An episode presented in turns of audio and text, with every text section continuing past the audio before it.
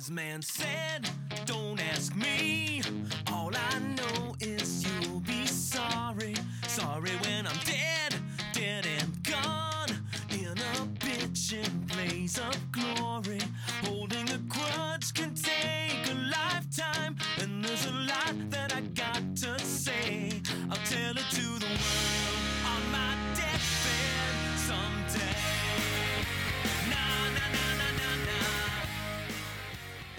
What is up, everybody?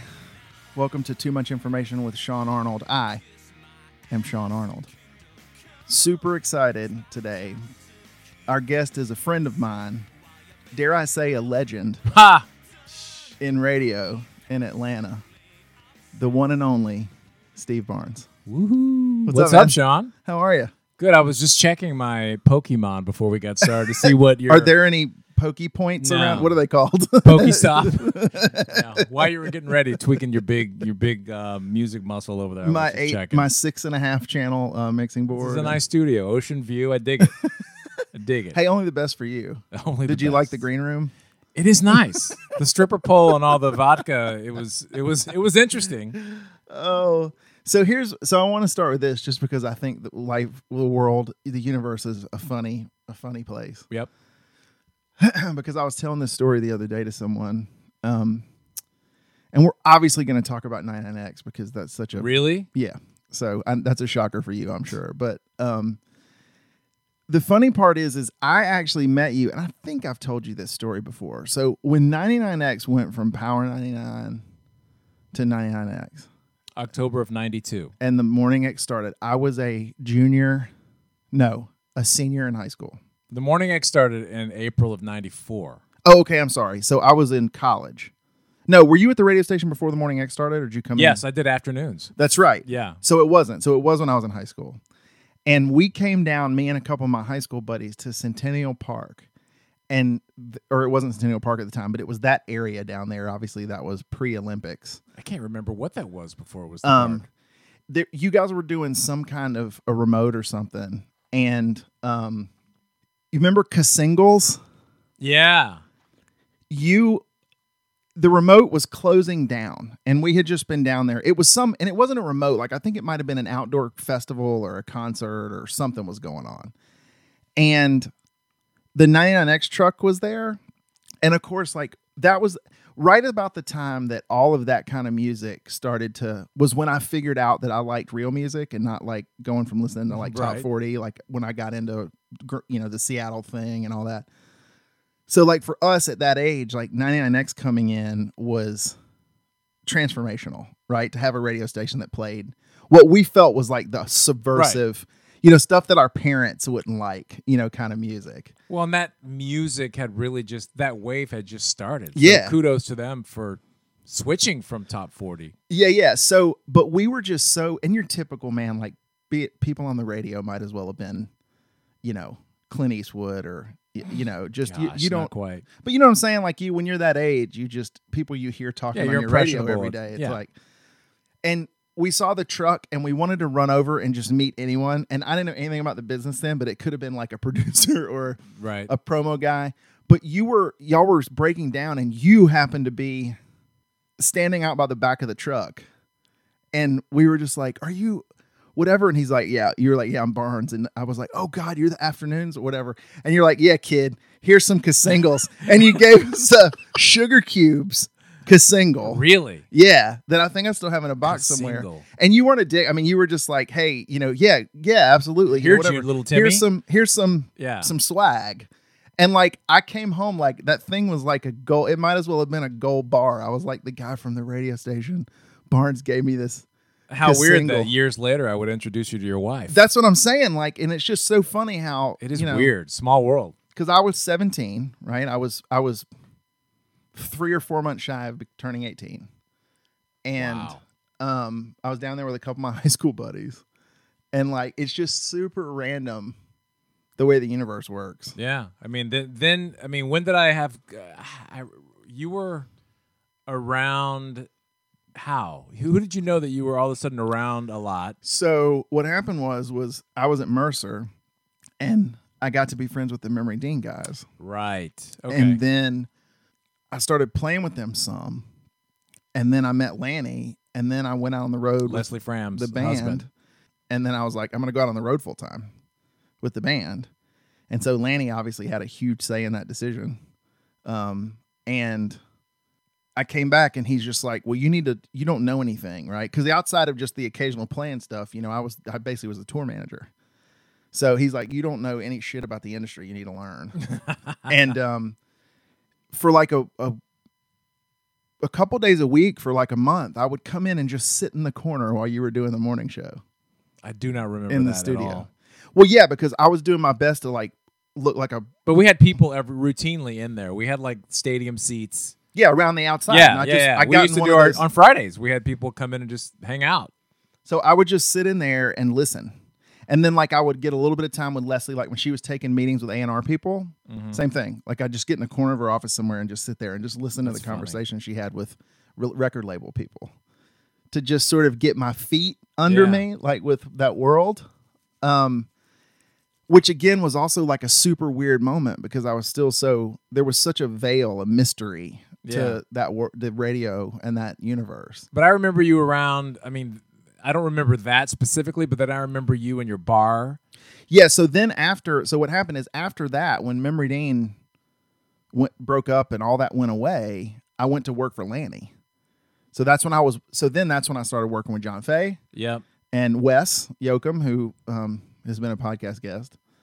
And um, then I was around all the time because I was actually helping him with his management Right. and was all you know it's like of course like i got to come to every you know i got creds for every big day out and every you know leslie would always just take amazing care of me like if there was a show or you guys were doing some kind of mm-hmm. vip thing like she would just let me come There was no it- shortage of that stuff back then. it wasn't like i was getting paid anything really so it's Yeah. like that was sort of my you know and then yeah then we bought the bar and i had the bar what was it called? roberts Roberts in Buckhead. Yeah. So, but then the since you brought it up, the wife thing, which is even crazier, is Uh, well, it was a was it John Faye playing at Meehan's? yeah, Meehan's. That's right. And I invited you there. No, or you so- were there. So what happened is, is you know, I had worked. I went on the road with John Faye when he was John Faye Power Trip, Right. and um, he wasn't touring his John Faye Power Trip at that time. And I think actually I had left Lanny at that point. And I was I had got a real job, and um, and then we opened the bar. But John was coming in town, and actually that's when when John would come in town, he would stay with you. You know, he'd come in town, Right. jump on Marta, come up to Brookhaven, Yep. yeah, I remember that. Yeah. You'd grab him, and he'd go, and um, and of course at this point we knew each other. You know what I mean? And we had been, I'd been around you a million times. You know, you had a house very near my house in Buckhead. Correct. Yeah. Well, I was actually living in apartments. Um, What- oh there was a no, no, no, no! I had a house over on Windsor Parkway. There you go. Yeah. Um, God, we used to go eat at that Tasco. We used to kill that place. Um, because you could walk there. I could go drink like four gallons of margaritas and stumble home. But this was the this was the Dave FM era, and Holly Firfer. it was the literally the beginning. So yeah. I we were want doing to say gig or something. this was one. Of, yeah, so it was like a Camp Sunshine fundraiser or something at Meehan's, and John Faye. So you know, John would usually come in town, and I think actually you might have hooked him up with that gig because yeah, he. Pl- I said, "Do you want to do this?" And you'll get some, you know, airplay and blah blah blah. because he'd come in and do these house shows that I think he made decent money. Like, Yeah. you know, Ross Albert and these guys would hire him to come do like living room shows. And then he'd usually do like living room show on a Friday or Saturday. I think you try to help hook him up with a gig for whichever off night, and then he would do the Park Tavern on Sunday night, and then he would go back to Philly. Um, so I just heard he was going to be here, and the way my weekend stacked out, it was the only time I was going to be able to go. So before, right before we opened the bar, because it was an early gig, because it was a station sponsored like charity. yeah, I remember it being daylight. It's like six, five thirty, six o'clock. I was like, I'm just gonna bounce over. We open the bar at like seven. I'm gonna say hey to John, and I'm gonna go back and we're gonna get the bar open for the night. And I didn't know at the time that it was even a Dave FM event. I had obviously heard about the radio station, and I knew that it was it had happened because at this point, I honestly think y'all had only been on. This was November of 04, so how long had y'all been on the air? uh, we had a month, Yeah, brand damn maybe new. two months. And when I walked into Me Hands, I remember looking for John, and y'all had a little booth staked out, and it was you and Holly and Brian, that dude she was dating, Oh, that's Uh. right. I forgot about that. And some other radio station people. Yeah. And I was like, holy shit, Barnes, right? And I was like, I'll go say hello.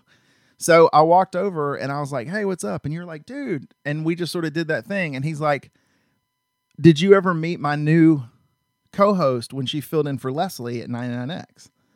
Because a lot of people don't know that's kind of how right isn't that how you got to met Holly Yes. or whatever because she would help Jimmy had met her somewhere, and uh, then probably Holly a Jewish I, thing. yeah, that's right. I forgot about that. And then Holly and I met at a Sprint store. I was doing something at a Sprint store, and she came to the store, and we started talking. And I was like, "Hey, you should, you know, when Leslie's out, you should fill in." And you know, Holly will say yes to anything. Still, And right, and she and she She- filled in. she married and, me, and she was the go-to. she'll say yes to anything. She, she's never said no to anyone. You're lucky. I mean, that's how you got it. That's right. She's getting better at that. I've been trying. I've only been working on it for ten years now to tell her that no is a Yeah. is a complete sentence. Um. So you were like, "This is my new co-host, Holly. Have, did you guys ever meet?" And I was like, "No." And I'm like, you know, and I- I'm like, "Wow, she's hot," you know, and like that's cool. And we kind of chit chatty. And then I was like, "She's here with this dude," and um.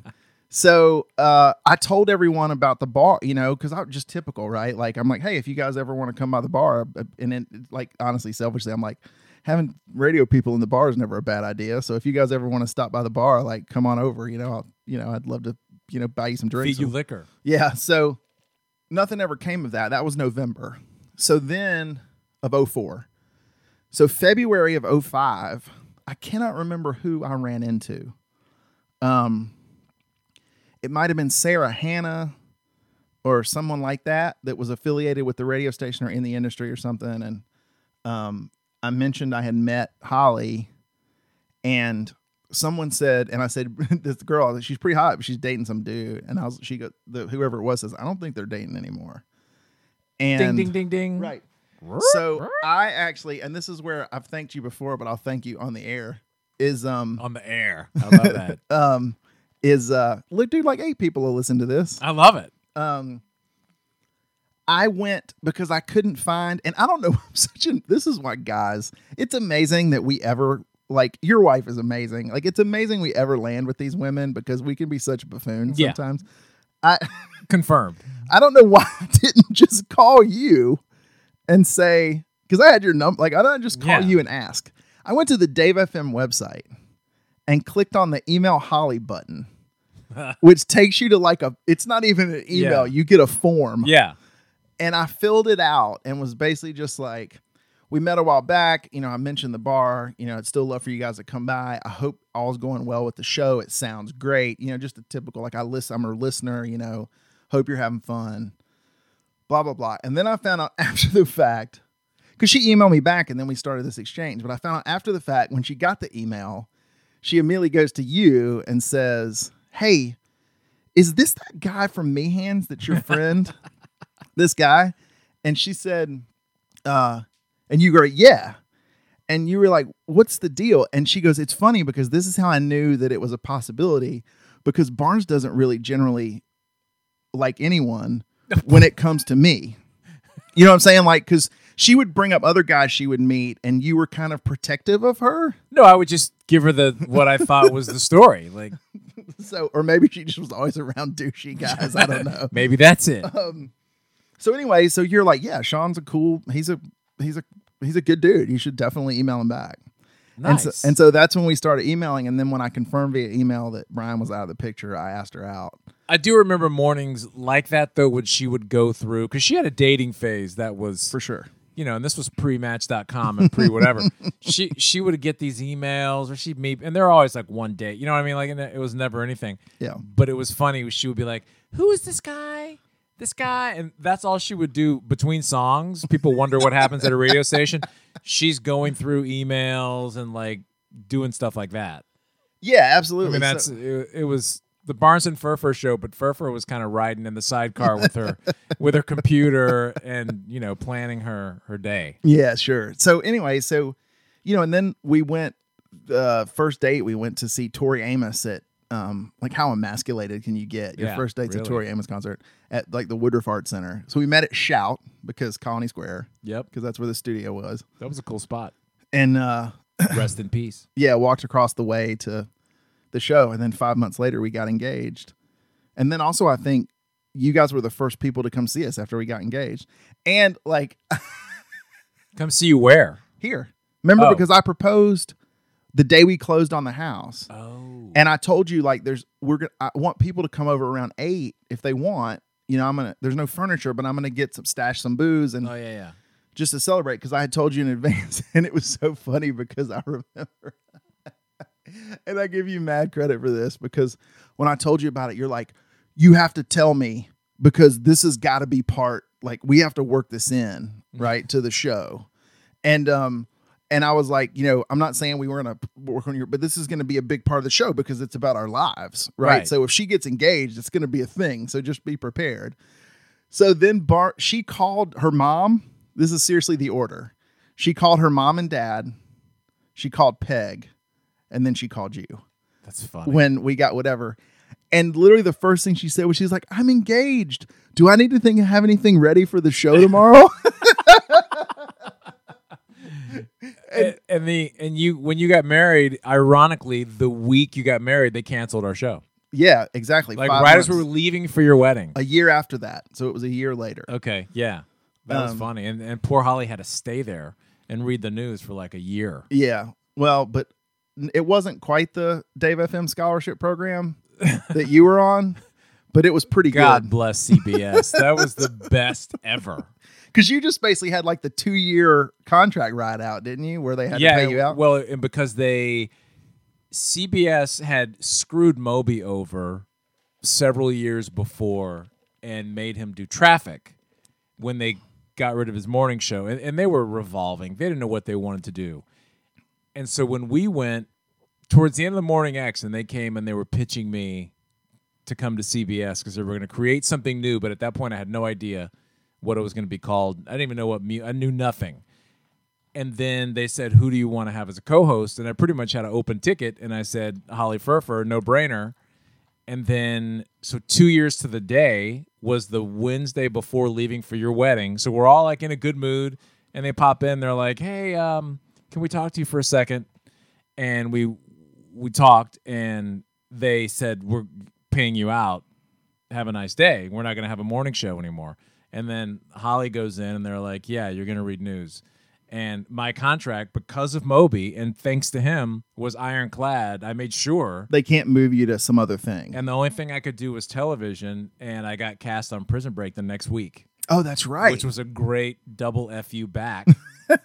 so you're getting a check from CBS and from Fox. yeah, it was beautiful. yeah, because yeah, because I think after and it's then, too bad because that station had they have the best signal in town. Oh, so I mean, and they changed it up so much it could never get momentum. But we actually were top five, 25 54. So why are you screwing with the show? I, I- don't know. I mean, which they just which by the way was air that was never seen again no, on that radio station. no, it was unreal. But, you know, the, the, there were nice people there, and I think that just the corporate, you know, the whole corporate thing is what. Well, radio in general is one of those businesses to me that, as a business person, right, which is kind of my primary thing, looking at it from the outside, it's like it it seems like the anomaly in uh, the radio stations I've seen, and you know, CBS was that if somebody fucks up so bad, they fail up. Like they, they it's like they Yeah. don't do well, and they put them in a bigger job. I mean, it just seems like the weirdest circumstance where someone would be like, "Oh, you can't be a PD. We'll make you a regional Yeah. PD." I mean, radio has, has really gone to hell suffering from the conglomeration. So, I mean, and that's, and I think it's actually starting to spin back the other way. I'm hearing some of the big companies are giving more autonomy to local programming people as opposed to it coming out of one office, which is huge. I miss radio. I'm not going to lie. I've had a great career from that, and I always have had other things going on. So that was never my, but I mean, it, I, I started in high school. I mean, I started when I was 15. Yeah, so that was in Corpus Christi, right? Yeah. So and And that I love I would go back in a minute if the money was still there right. that was there before. And I had offers to go. I was in Chicago interviewing and LA interviewing. It was a different beast though. Cuz social was coming around, media and, and and they no radio companies were adapting. And I just felt that man the ad dollars were going gone, gone, gone. Well, I never understood, and this may get a little inside the beltway, but again, nobody's listening. Um, it- Yeah, hey, it's Barnes and Sean. echo, echo, cricket, cricket. but it, it seemed to me, especially as the digital age started to really happen, and you know people could get to stuff quickly. iPods. Yeah, um, that the whole competitive advantage to local stations was the live and local bit, right? Like the idea of you have Yeah, personalities. but they that- went the other way. I know, and they went to this like we're going to pre-program it all. There's going to be no content other than Yeah. just song intros and stuff. And I'm like, Wait a, Baffling. like, wait a second, you're trying to compete with people effectively being able to program their own radio Yeah. station, right? It's baffling. like like I can build a playlist on my iPod, but it's like I can't listen to a bit about Holly getting married, or I can't listen, you know, a story. There's no about- connection. I Right. mean, they, they stripped all of that. But it's like, well, why would you take that out? That's the one thing that makes it endearing and makes you have like ownership. You know, the thing going back to 99X, which there's a whole lot of reasons why I think 99X was so transformative as a radio station, um, and the Morning X particularly as a morning show, um, and why it was one of, if not the best alternative morning show in the country Oh, thank you. was that it was it was able it craft you crafted your own identity right? And you had the ability to sort of do what you wanted. And then people felt like they were part of the it really is i mean i hate to say like theater of the mind but you know i felt like people really took a lot of ownership. Like i still will meet people that are not in the business at all and remember we meet them now like 10 years later and they will quote and tell us things about our wedding because that became It's crazy. like you know the thing about open bar or not Mm-hmm. like that was one of the things that you guys did as an argument right Yeah. which is just a you're gonna take you know we're gonna take sides and let's let, let the phones go Yeah. and let people talk Topics like that, people go crazy for. but like st- t- i'm talking about now But 10 that's life. I, I mean, know. yeah. 10 years later, people come up to me and be like, oh my God, that time y'all were arguing about open bar and Holly wanted a cash bar. And you're like, fuck that. You're, I'm not paying for all those people to come, Jay.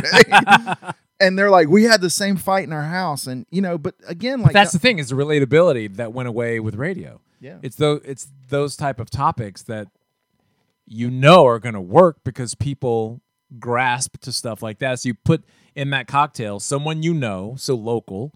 You talk about things that people are talking about, and you kind of mix it all together. I mean, it's it's not the same anymore. yeah. I mean, and it's why you still have like sports talk and those kinds of things because you can't, you can't, everybody could listen to Mike and Mike.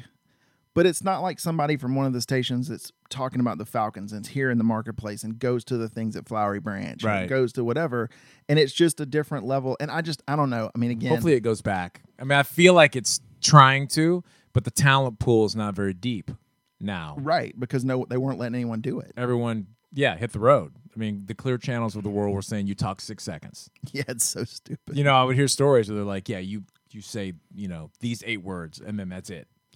Well, and again, like back to the Morning X, like that was what was so amazing. And I, I don't know, I feel like the proportions were probably screwed up in my mind, but that show was so much content. You guys did tons of content, right? Like that wasn't music. I felt like. Well, it wasn't. Yes, and it wasn't planned. It wasn't like we had a show and said, okay, in this hour we're gonna talk six minutes and play.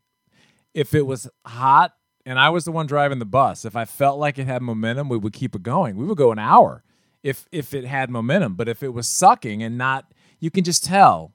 Then we would find a clever way to get out of it and just move on. But still played enough music to break like 8,000 art. You know what I'm saying? Like Yeah, to play played- new music and four to six songs an hour, which is a lot actually to still have that much content. Pro- sometimes three to four, but sometimes you you know short songs. You got lit, and so you you know my Right. own worst enemy. So you two, play two that. hours two minutes. 10 minutes. Yeah. Yeah. Or two hours, two minutes and 10 Yeah. seconds. I'll never forget the one. What was the one? you, Jimmy was traveling somewhere and you guys caught the practical jokes. That was to me one of the greatest. We did those back and forth, and it was like I cannot not have the last word. Was And- it the one where you told him that he had allergies and you had him take all the sheets? No, he did that to me. Oh, I went to Hawaii on a vacation, a guy's trip, two buddies, Steve Burrow that owns Yeah. Food 101 and all those. Uh, well, and Meehan's because that's where we were. Meehan's the, and yeah and one of his buddies and we got there and all the shit was taken out of the room so we walk in the room there's three guys i mean we were what 26 three guys staying in this one room at the hyatt Kaanapali. i remember it we walk in, all the sheets are gone, the blankets are gone, the pillowcases are gone, everything that's cloth is out of the room. Like a cotton like, allergy what or the something. fuck is going on? So I, I called down. They're like, "Yes, Mr. Barnes. Um, you you had called earlier and said you had a dust mite allergy oh. and that you brought your own coverings." And I'm like, you know what? Jimmy Baron is a dead man, and that started the. I mean, I got him. I think way worse multiple times than than that. Yeah. From that point on, I started putting a safety name Oh, so he couldn't do that anymore. you're like I'm Pocahontas. I I'll just check come up in. with. at- I'd be like, put my put my shit private, please, because I have a obnoxious coworker that's going to probably call and try and and mess stuff up. No, I got him. I sent a, a male prostitute to his room in New Orleans at a big radio convention he went to. I had all of his shit moved from one room to another room when he was in England for something. oh my god. So while he was out, I had him. I called and said, "Look, um, I need. I really need to move rooms. I'm not digging this room. So just move all my shit, and I'll come get a key later." but there were a ton of those. But yeah, but it, you know, again, it was the the, the freedom, right? To Total freedom. We we would dream that stuff up sometimes a day before, sometimes five minutes before. did you get a sense for this is this question is going to sound like it's super like self-serving um for you To me or you? To oh. you. Oh, good. Well, then ask it by all Um, means.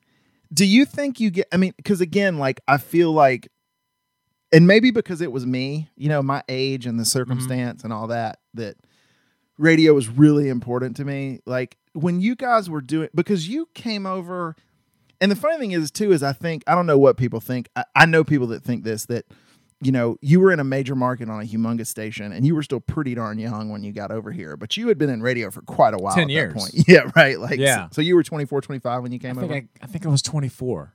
yeah. Did you have a sense for I was I was in Kansas City prior for two years, so it Yeah, wasn't like I came from a small. because you did Corpus station. Christi and then you did Austin, Austin. and then you came back to Corpus Christi for a minute six months for a morning show, and then Kansas City? Kansas City. Yep, I was music director and I did nights, and it was one of the first stations to do alternative, and and that's why I ended up at 99X. Mm. Well, how did who found you? I threw out some tapes when my station was going to flip to country tapes because back then, you know, singles.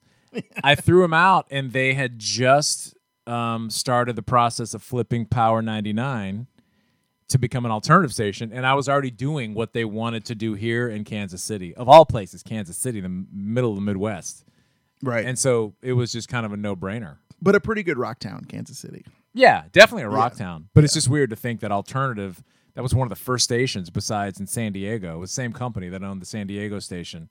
Um, that was all alternative. So that's how the 99X thing happened.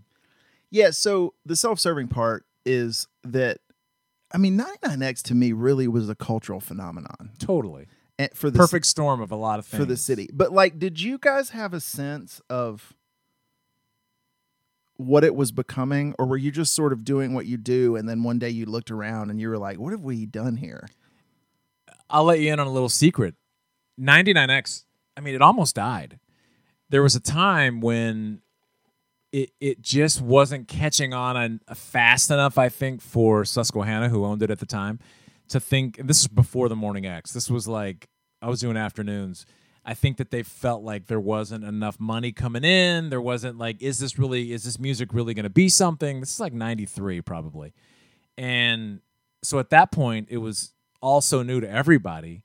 And then just the Metro Mount concert was a very pivotal moment. The one we did at Stone Mountain, it was the beginning of an experiential type thing, and that was light years ahead of before anyone was were uttering those words. And that thing was such a massive success, and then it just seemed to start snowballing. So it it you had a very um, aggressive group, like from the marketing was major aggressive. The GM Mark Renier was very into trying things. You had one of the best air staffs across the board from any radio station in the country. And and kudos to all of them. Will Pendarvis was so unique and special. Steve Craig was great, who is still here Yeah. at uh, the River, and Sean Demery, who was quirky as hell and one of the nicest guys ever, and Leslie Fram. And you know, you, you had magically all these people on the roster who stayed there a long time. So that station with all the innovative promotions and all the cool concerts we created and we just created shit. It was like we would sit in a meeting and go, "What are we going to do?" Cuz you start getting the power to be able to do that stuff and you get Leslie Fram just get on the phone and call fucking Bono, tell him to get on the show. You know, what I mean, it was Right. it, it, it was strange. Yeah. How I mean, she was the queen of networking, so she had she knew everybody and still does. I mean, she's at CMT now in Nashville. But um, with our old boss, who really f- created the Morning X, Brian, Brian Phillips. Phillips, yeah. Yeah, I mean, I sat at um, the place that's uh, Nava in Buckhead. Went to lunch with Brian Phillips, and he said, "I want to do this show, and I want to flip you from afternoons, and I want you know we're going to make this morning show. What do you think?" And at that point, they were wrote. They didn't know what they were going to do in the morning. I think Sean had been in there for a little while after Rick Stacy left, and then they brought Jimmy in, but he was supposed to be off mic, um, just kind of a producer. And Leslie was the PD at that point I don't know if she was yet. or the MD, Maybe like the assistant program director. I don't remember exactly, but because she I think became- her and Sean shared like music duties. 'cause- Probably. yeah. She became PD pretty soon after that. I just remember Shotgun Sean. Or after no, she was PD after Brian left because Brian was PD Oh, okay. I just remember Shotgun Sean from the Power 99. from days. Power 99. but all that I mean, so to answer your question, yeah, that perfect storm it, it hit and it was explosive. And so it just became, you know, for 10 8 years crazy and then the decline I think started in the early 2000s. Yeah, I just remember there was a time, and probably because I went through it and then I was kind of in it, you know, sort of as a satellite a little because of the landing connection. But like, I just, you know, it's like freeloader cards, and everybody had a 99X sticker on their thing, and everybody wanted to get the next Live X CD. Yeah, and every, I mean, it was it was just psycho. I had freeloader card number 1. Really? Yeah. Oh my gosh. find that thing. Uh, yeah. 'Cause when they when they started it, I mean all that the big shirt. I mean that became like to get a big shirt was like a big deal. yeah, and it's what a two dollar T shirt or whatever. So I would keep them in my trunk of whatever car I had that week, and and anywhere you went, you just knew that there was going to be a request for a big shirt. right. Who who calls it the big shirt? I mean that was the weirdest. I mean a 99x big shirt. Okay, it just shit like that just stuck. Yeah, I mean, it got to a point too where, you know, I think just like anything, it's like almost the stuff was brilliant, but then once you establish sort of that track record of things being brilliant, like almost anything you did, people were gonna wrap their arms around. It was it, they were good times. I mean, so yeah, and then too, like with the talent, it's funny because even that, when you started to get phasing out, it's like in, even when new people came in, it's like because then Axel came in, Yeah, Axel was already there as an intern. but I mean, he started doing afternoons, Yeah. and he was great. yeah, Axel did a great job. And then he's um, in Cincinnati now. and Fred Toucher comes in doing nights, and now he's one of the biggest sports DJs in the country. And With Rich. in Boston, yeah, him and Rich. Rich was an intern, wasn't he? Yep. I mean, and now they're on EEI or. I don't like- even know. But you know, they've got I've seen write ups on them in like huge national magazines because they're doing so well up there. But you know, there was a And I don't think there's anyone else. I mean that no. Well, the lineup was pretty static after I think after Sean left because he got a job out in San Francisco or something. he's moved around. Now he's in Portland at a oh. legendary AAA station called uh, Kink. oh, I wow. think. Kink in Portland. That sounds right. I think that's it. And Pendarvis went to New York. Is that right? Now he's in LA at Sirius. He had his Oh, own okay. channel at Sirius for a while, and I don't I haven't spoken to Will in a long time. I, I don't know what if he's programming out there or if he's still on the air. I don't have Sirius, so I don't know. But yeah, man, it just was like it's still. I mean, the, everyone still knows 99X. I mean, even in the you know, it's been a little while. I get people that you would think that I just got off the air at 10 that go, you know, remember the time you kicked Clark Howard's ass? like, I mean, it's just the strangest thing. And I'm like, you know, that was a bit. And they're like, oh, it was? like, yeah. I'll see Clark at Yeah Burger in Midtown all, uh, often. And not lately, but for a while all the time. And he and we would laugh about that.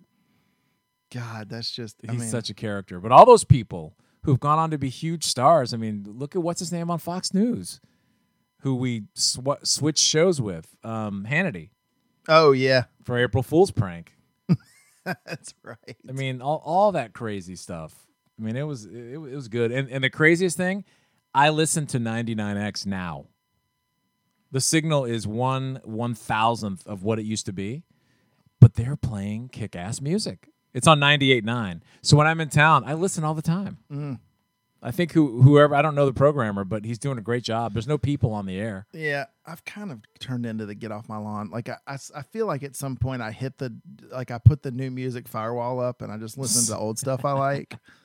I listen Um, to it a lot. I like it. but But I uh, listen to my. I mean, I listen to Apple Music a lot too. I just sort of think wait until someone says to me, "You need to watch so and so," right? Or you need to check this out. Yeah. I'm pretty bad, and I listen to well podcasts. I listen to lots of podcasts. I mean, so you know, I'm invariably in the car listening to somebody talk about Your own or other, something. yes, uh, other I just- people's? I just drive around listening to myself. too much information. I'm Sean. Um, did there it, was the? I mean, I'm assuming it's like any sort of working relationship. Like there were ups and downs. Like were you guys pretty, pretty copacetic with one another for the whole run? Or? Leslie and Jimmy. no, everyone. Like all you, you three. I can't recall. Uh, wait, us three. Like you, you, Leslie, and Jimmy as a unit. Like w- was it? You know. you know, it's like it's like a brother and sister. You spend so much time with someone. Of course, you're gonna have, you know, ups and downs. But there wasn't anything super dramatic. Yeah. I mean, there were there weren't times where like people aren't talking to each other. I mean, Yeah. Jimmy and I would butt heads creatively a lot on stuff. Mhm. But you know, we were we were younger. I mean, I was the youngest of the three of them, and at the time, um, you know, I probably had a hotter head than than I would now. But also, too, personality wise, it's funny to think about that because you that's what Jimmy made it couldn't work. be any different. Exactly. I mean, that's what I mean that, and I I still see Jimmy like every it's it's freaking like um life imitating art. It's like Seinfeld. We meet in the freaking booth at uh, Goldberg's, and and just like here he is in his suit, you know, and I'm Yeah. like, oh my god, dude, how do you do that? Because he's in real estate. Um, but yeah, we I see him all the time, and Leslie doesn't live here. Right. Um because one of the things too that I've always I don't even think I've ever even asked you about this personally. And I only say this because I get this question from time to time. What's funny is you've never asked me about any of this stuff, which is good. You saved it for your podcast, Right, yeah, no. Well, I think too most of the time it's like we don't get to hang out a ton just because our schedules Yeah. are so crazy and it's like the last But it's funny. wanna- You've never asked me one of these questions. I want to be like you remember I feel like Chris Farley when he's t- like remember that Uh, time you're in the yeah. Beatles like on the Paul McCartney skit you know when he's just asking him the stupidest Yeah. questions ever um and and I think people understand that part of that is that people do play characters right Totally. Eh, but you obviously know this like somehow along the way you sort of got the mantle of like the dick Totally. But that was by design. And but like, does that bug like? Because people, I still have people that don't know you at all. That it'll come up like, "What did you do this weekend?" And I'm like, "Oh, me and Holly went and had dinner with Barnes and Heather." They're like Barnes from 99X. This guy's a dick, isn't he? and um, I love it. I mean, I, I I love to play that character. yeah, I mean that y- you can't just be vanilla. This is Pearl Jam. yeah, I mean- I mean, it just that the different personalities is what make. I mean, Leslie was Switzerland, yes, and Jimmy was the irritant. Yeah. he was the nagging. right, you know, and and I would just, oh, fuck this, you Yeah. know, or like, you know what I mean? Like, it, it was completely what made the show work. yeah, absolutely. This is how you know it's a podcast too, because the There's a dog, you dog hear in the barking, yeah. background is my dog losing his mind. No, but uh, it doesn't bother me because I know the. I mean, the people that I know that that know me know that that that's not who I am. Yeah, You know, like it's not. I, I mean, I'm not gonna sit here and list reasons why you shouldn't think a certain way. But if I know you, you know that. yeah, And I can see where if you don't, you don't know that. Yeah, I guess it just for me, I mean, you know, nobody from, knows me from Adam's house cat. Like, so, but I guess I'm just trying to put me in this, put myself in the situation of going, that idea of like, But even, even when you're on the show, like if you walk in a place and there's a total stranger that's at the booth across and been like, I think that guy's a prick. You know, the, think about how many people you're touching in that scenario. Like how many people, you know, Sure. are and and when you say stuff to agitate people, which is how you get ratings, Right. Hello. Exactly. Um, there are going to be people that get pissed off. Now, some of them may hold a grudge longer um, than others, and some may be like, "Oh, he's just smarting off," because that's all it was was smarting off. Yeah. Yeah. I mean, that's what I mean, I made a living, as Monica Kaufman said, you make a living being a smartass. when she interviewed us for her like Channel 2 thing. Oh uh, yeah, where they came in the studio in the morning. We went down to her. She did like one of her close ups Oh, okay. on us. And she's like, You make a living and a darn good living being a smart. She said, Smart Alec. And I said, Yeah, isn't that great? yeah, right. It's a good gig if you can get it. but but but with that comes that which you've got to have thick skin to, to Yeah. go, you know what? I, I own it. I don't I don't but if you talk to me beyond that, it's a different thing. Yeah. And I think too, again, radio is such a crazy phenomenon in general, or at least it used to be. I don't know if it is anymore because, you know, Holly, which is still a crazy, you know, a crazy thing that happens. You know, she was on CNN for 15 years before Yeah. she did radio with Doing you, headlines, so prime I mean she was in prime and she was anchoring and doing Yeah. stuff like that, and then took a five year break, you know, basically, and did Barnes and Firfer, and then did the Atlanta and Company stuff because she could still do TV that way without, you know, still doing while still doing radio, Mhm. and then, of course, after that all bottomed out, um, back to CNN, but. People, people still. First of all, people still come up to her like you're talking about, like characters, and I guess to a degree, Holly's personality on the air was a lot like her Bubbly. personality. Yeah, Yeah. like in real life. But you know, people, it's weird. Like, and it always is on a plane. And you know how it happens is they'll hear her talking to me, and the voice will set off bells because she has a she has a pretty recognizable voice. It's that sort of raspy. It sounds like she's a smoker, but she's not. You know, kind of voice. Yeah. Um, and they turn around. But it's it's like the opposite of what we're talking about with you. Like they almost like her even though they don't know her because she just had that that was her character. Well, her job wasn't to to cause waves. Right. I mean, it was not. And then there was two of us instead of three of us, really. right. And so, yeah, you can't just have two of the same people. You can't have vanilla, vanilla, and vanilla. Right. it would never I mean, work. it just doesn't. Yeah, a lot of people don't understand that. Some people do. Some people get it. And it's like wink, wink. You know, it's like, yeah. It's like, it's on. there's a little bit of suspension of but almost the like the fact that they don't know is why people get super vested i mean You- if but that's what you you want them to get right. all fired up. yeah I mean that those I mean that makes your day. But then you got to get off the air and go on with your life and then you you kind of will get people that'll kind of be really quiet around you and be like damn, what's he going to say? Like right and it's like it's a switch. Like I would leave there and be like off in another world. But when when it came 6 o'clock, you get back into the aggressive character and you're I mean it is what it is. That's how you make it work. yeah i mean but and that's sort of my response i'm like when people say i'm like wait do you have you ever interacted with him at all like do you know like why are you and they're like no and i'm like dude he's not That's funny. It's Thanks just- for getting my back, Uh, man. but you know what i'm saying back. like it's just like it, it's but it's just a it's such a fascinating people just at little bits and then they just paint their own picture and fill in the gaps with their Totally. own paint you know what i mean But in some cases, you'll have people that are a pain in the ass, and I definitely have no patience for. I mean, for something like that, like you get someone who would drive around town to every single radio station's event, and so try they to could get, free, shit. Yeah. You know what I mean? And like that would just bother me, Yeah. Just because it's like you're taking advantage. I don't like to have. I don't like people to be taken advantage of. Period. Yeah. and to me that like was just such an obnoxious thing that I would definitely have a short fuse. But then they would tell 10 people he was mean to me. And I'm like, right. here, you just got a thimble. Congratulations, you won a 99X thimble. And you don't get to win anything for 60 days. Right. And no one else would do that. And Right. I'm like, fuck, someone's got to do it. what? Who? What? You know, whatever. So the other thing is, which I want after the fact. So I feel like I'm on Barbara Walters. Like uh you're like the Barbara Walters. I'm not going to try the- and make you cry. Yeah. Um.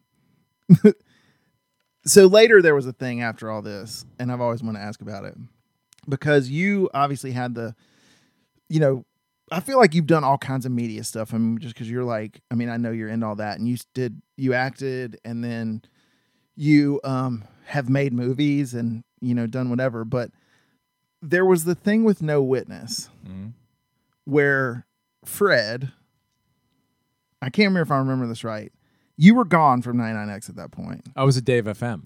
They they took a cut of the movie. So So you bought it at Best Buy. So you and again, just think about the context. You went out, and I want to say either you self funded a lot of it and then found some, whatever. Found investors. It was strictly made, and we you know, we got beaten up for that. Like, oh, this is shit. That it was based on a comic book, and it was made for Europe international audience. It was not made like to be a blockbuster. yeah, but wait, wait a second. Hold on. Which is fine. And if you want to, but No, I'm saying it was there. That was a very specific thing, no, but the point I was going to make is, is you went and made a fucking movie right? because you wanted to. Like Right. this is one of those things that makes me crazy. So okay, so the podcast. I'm not going to say anything, but I've had people that have just given unsolicited sort of feedback Mm-hmm. that have listened to this. Um, which I'm, I'm fine with. Like, like you know, you even called me, and I appreciate this. Like after the first one came out, and you're like, "Hey, I got notes. Are you interested?" You know, Well, I said, do you? I, I have some things that can help you. yeah, Do you want it? If if you, I'm not offended if you don't. Yeah, but I know you. I trust you. I know your background. It's the same thing when my wife listens to these Oh God, and sits I me imagine. and sits me down and says, I want to hear that. "Well, but here's the thing. Like because of Holly's, what I think people don't understand sometimes about Holly is because they don't see it. Is she's um like her radio personality was one thing, but she's a professional interviewer. She's a professional journalist. She's kind of a badass. Like Well, that's don't- why I'd like to see her like instructing you. I Yeah. would love to see that. I mean, you know, and I don't know that people because it, it's different. You know, her job now is different than when she was doing radio. Right. And she's a badass, right? She's really good at what she does. And you know, just talking about conversation flow and you know, eh, this was weird and kind of right here they said something it sounded like you weren't listening because that would have been a great point that you should have expanded on that instead of mm-hmm. just moved on. And she's real good about it. So people like that, like I love that because I don't I'm learning as I go with this, right? Like I don't know what the fuck I'm doing. Like I'm just using it's on it's instincts right Glad now. you're doing it. It's fun. But- I mean, but- it's a great the- outlet for you. But the point being is there are some people that want to offer air quotes feedback that is really just an opportunity for them to shit on my you know what I mean, like my project because people apparently just like to shit on people's stuff. welcome to it, bruh. And so, but my point about that whole thing is, is like it doesn't matter what no witness was, all that because you wanted to do it. You fucking figured it out. You, you went and got people and met. Like I just don't understand why people need to kick people in the balls for having some I- you initiative know and going. I don't And, no idea. so, anyways, so but then again, like this, like to your point, like I just felt the desire to create. Right, I wanted to do something. I wanted to do something like this to have exactly conversations like this because it's interesting to me. It's nice and raw. and you know it's like you know what don't don't turn the shit off it's an easy fix right if you're not down with people it are gonna hate though. People are gonna hate. I could open a Dairy Queen and they would say that's the worst fucking Dairy Queen. You know what I mean? Like it, it just is. You. I mean, I, I did radio for over 25 years, so I got used to that. yeah People are gonna take a shit on you. I mean, just for the hell of it. You Right. just have to discard it and go, whatever. What the fuck have you done? right you know i tell people too it's like hey man maybe you should do a podcast and then i can listen to yours and i can maybe get some ideas like that's usually kind of my response now Yeah. it's like why don't you do one um so anyway so they went and bought a copy of the movie and and they what it was it they had like a fake viewing party I'll tell you legally, I cannot talk about Oh, it okay. because because there was a lawsuit oh i got you and it's been since finished and put to bed. right Um, but it, it it was a pretty low blow Right. for someone who had left the station and was already like out of your world in, at another radio station. Right. It ended up being so much more publicity for our show. right we were kicking their ass in the ratings. right So it's like I guess that they kind of boomeranged on them. But the specific act, I can't. oh i got you Really all right well that's fair can't talk about it. But that was just sort of the thing to me. It's just like I don't understand that I don't either. kicking people just for the sake of just because you got nothing better to do. No, the stories you don't hear about are the people that I go and help. Like you know, you know, because and I'm being serious. The the situ and I love doing shit. Uh, I mean, I love helping out all kinds of different things, and I don't publicize it because I don't, I don't, and I'm not going to publicize it right here on your major broadcasting station. But the point is, those people that know you and know who you are, they appreciate it. And I always go out of my way to say, don't, I mean, don't even, I don't even, I don't want anyone to know what I'm doing. But it's all that other stuff that you get the you know you get. We did two movies in a row, raised money, got Yeah. national global distribution, and had fun doing it. And that's all that matters. I mean, we had a blast. We made some money. We had fun. And then we moved on. But man, people will just take a dump on you if you're doing a podcast or a movie or this. I mean, you you couldn't do anything right. Like once you're in the public eye, Right. you can't do anything right unless you're an ass kiss. Like if you're like someone who doesn't offend or have any type of role that's going to offend someone, then you could get by. And today it's a lot worse. I mean, you know, it's because you have all of a sudden social media Yeah. and all the different forms of pe- people can just go in a dark room and get on their keyboard and hide under some you know fake name and just- Internet tough guys, man. but it's like whatever. My grandfather, I've said this on the podcast before, and he said this when I was 12 years old, and it's so prescient today, right? Is it's amazing what people will say when you take away the threat of getting punched in the mouth. Yeah, And that's just sort of like always his thing because people do. They'll say the most horrible things because they there's no potential consequence. it's it's bullying yes. a, a di- digital bullying, which you just have to turn your just go whatever. I mean, literally go, hey, do your thing, man. Yeah. Like what eh, whatever it is, do your thing. I'll do mine. You do yours. Is there I mean, you guys obviously got to do a lot of cool shit. God, so much that I mean, we could talk for hours. Is there anything that stands out in your mind as like if you could pick one and just be like, wow, that was that was pretty crazy. Oh, man, there are so many.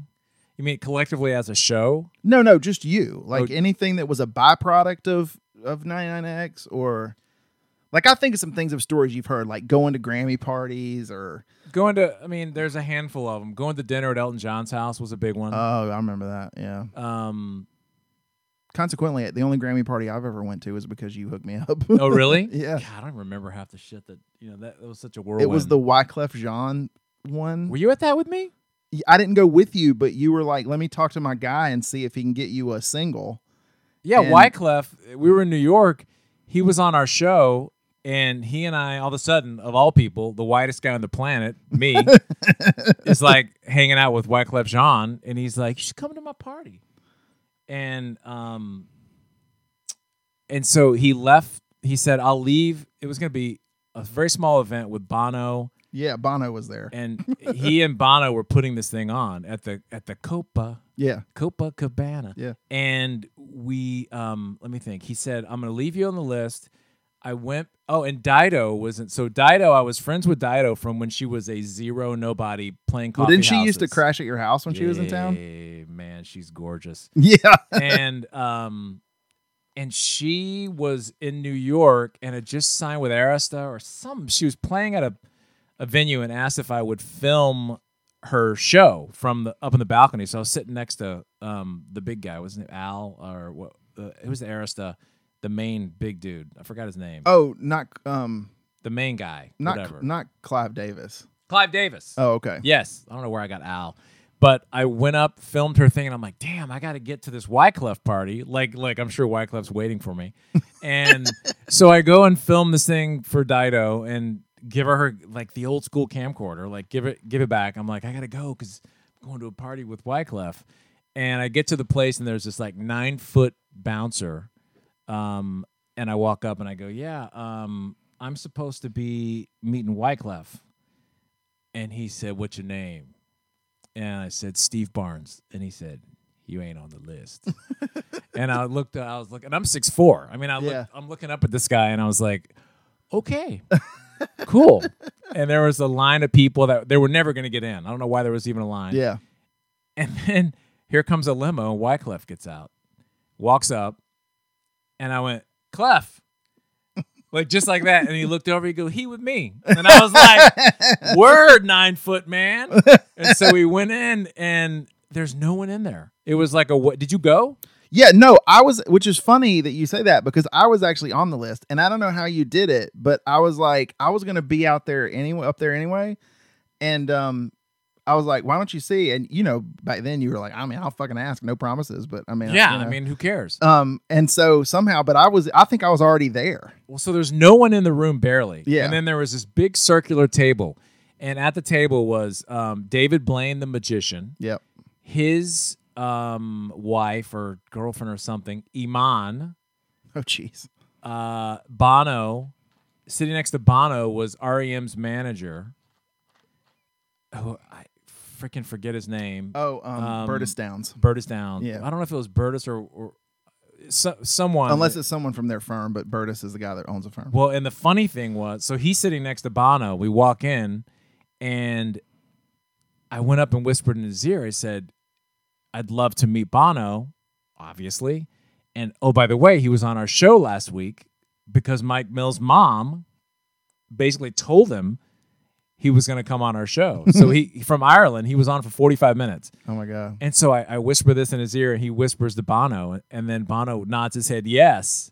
He goes, "Oh yeah." He remembered the whole thing and started talking about the interview, and I'm like, "Oh shit!" Like that was just weird, you know? Because Yeah. I mean, there are not many people that give you the. I just got the chills telling the story that Bono, like, pays attention and like you're talking to him all of a sudden, and you're like, "Oh shit!" And he's arguably the biggest rock star in the world. he was unbelievable at this point. I mean, and even maybe you know, arguably now. Now, yeah. And so we chatted uh, for a few minutes, took pictures, and just you know chit chat. It's weird. It's like all of a sudden you're like buddies with Bono, Yeah. and he's just shooting the shit about whatever. I was so self conscious. Like I just basically stood there and watched. Like I never would approach anyone or whatever. Were you there? on what's then his it got name? really busy later. Right? Do you remember when what's his name? We want the funk. Uh, was singing on Oh, the table. Uh, who? Grandmaster Flash or whoever it was. Who was it? He was up on the table doing "We Want the Funk." Who does "We Want the Funk"? Isn't it, isn't it Grandmaster Flash? no, was it? You talking about George Clinton?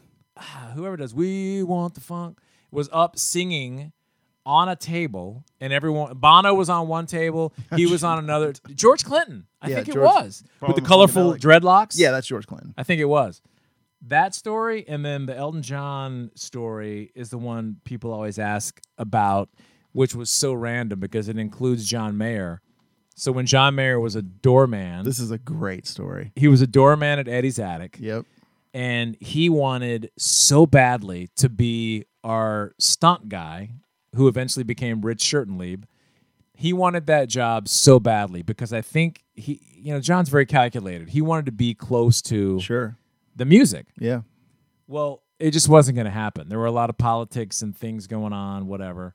But he and I were friends. He would come over and we would just, I mean, literally talk about nerdy, like Final Cut Pro video editing, play pool, watch football. I mean, it was nothing. He'd come over in this ugly ass van, Yep. big old white freaking bread van. Which caught on fire one night. I can tell you a story about Nice. that later. Yeah. and and he um started it started popping with his music stuff. So then Elton, who had come on our show several times and had had me play in a tennis event because Billie Jean King broke her finger, and I got called in to play for her at the um, at Phillips Arena. It was Oh, me wow. and Agassi against Sampras and Elton John. Wait, what? Yeah, it was on NBC. On the- it was his Elton John What? AIDS Foundation. You and Andre Agassi. again. I can't believe you don't know this. no. How but did so I this miss is how this? so this is how I get closer to Elton. So then Elton hears John Mayer music, decides to call me. So I get a phone, uh, my phone rings and it says Elton John because I had his cell number because he was on our show. And I'm like, holy shit! I was at Publix on Roswell Road. I'm walking through, ring, and Elton John, and I'm like, oh my god, what's up? And he's like, Bonds, it's Elton. Who's this John Mayer? and I was like, oh, it's a buddy of mine. He's a cool guy, actually. He's like, I like his music. See, see if you can come over for dinner Sunday. And I was like, um, me and John, or do I call John? And I'm like, what? What am I supposed to do? And he goes, no, both of you. And I go, let me see where he is. So I hang up. I'm walking through like with my cart at, and whoever's around me is probably listening to these messages. I mean, to me go, Elton, oh, whatever. And I called John Mayer and I said, yeah, I had his, got his voicemail. And he said, uh, I I said, call me. A legend just called and wants you to come to dinner. And I left that as the tease. So I hung up and then I turned the aisle, go down, and then he calls back immediately. I'm like, dude, Elton John just called and wants us to go to dinner. And he's like, what? I was like, no shit. That almost sounds like a gag. Like I think if you called Yeah. me, I would think you were trying to I was set me screwing up around. for a bit. well, the only reason I knew that it wasn't a, a scam is because he's known for doing that. He did it with Ed Roland. He brought Ed Roland over um, to dinner at his and for those of you that don't know, he had a place here. he so still it- owns it. Yeah, so it wasn't like come to L.A. In like Park Place. He was in his Atlanta Right. house. And, and John lived on Lindbergh at the time he did in this little shitty house Yeah. right there. So I called with John- Matt with Matt Mangano, the bass player. Oh, lived in there too? Yeah. That's a gross little house. Um, and so John said, "Yeah, I'm I'm in town Sunday night." And I said, "Okay, let me call back." So I call back and I get the housekeeper answers. Hello, and and it's his uh, housekeeper and um and like cook, and she gets him on the phone and I said, "Hey, you know, John's here Sunday and he's cool." He's like, "Great, see you at 8. And like, you know, like it was really fast and I'm like, "Okay." And so I call him back and I'm like, "Okay, just meet me at my house. I don't know if this is going to be a half hour or 5 hours. Like I have no idea what to expect." And why he's inviting me, I have no I guess because I'm the common ground between and I can buffer it. Like all of a sudden I'm interview it was an interview. So I'd always heard about Elton John's house and never had, you know, it's always like it was a mystery. Like you drive past Park Place and you're like, I wonder what it's like. Right. And so John and I go in the front door and the guy the um the doorman's like, "Oh yes, he's expecting you." And we're like, "This is fucking strange, Right. man." Right. And so we get in the elevator and it seems like it's going forever. And then the doors open, bling, and there's Elton in his like Nike full on um sweatsuit. he was rocking a tracksuit. He was in the tracksuit and he was out in the elevator lobby, which seemed to be kind of part of his place. It was weird. There was artwork and stuff. I I, I don't It know. probably if- was a private elevator, I would imagine. I don't know. It didn't seem like it. Oh, really? But we so we walk in. It's very awkward. I'm like, "Hey, Elton, this is John. John, this is Elton." And so we walk in, and I'd always heard there's lots of flowers and art.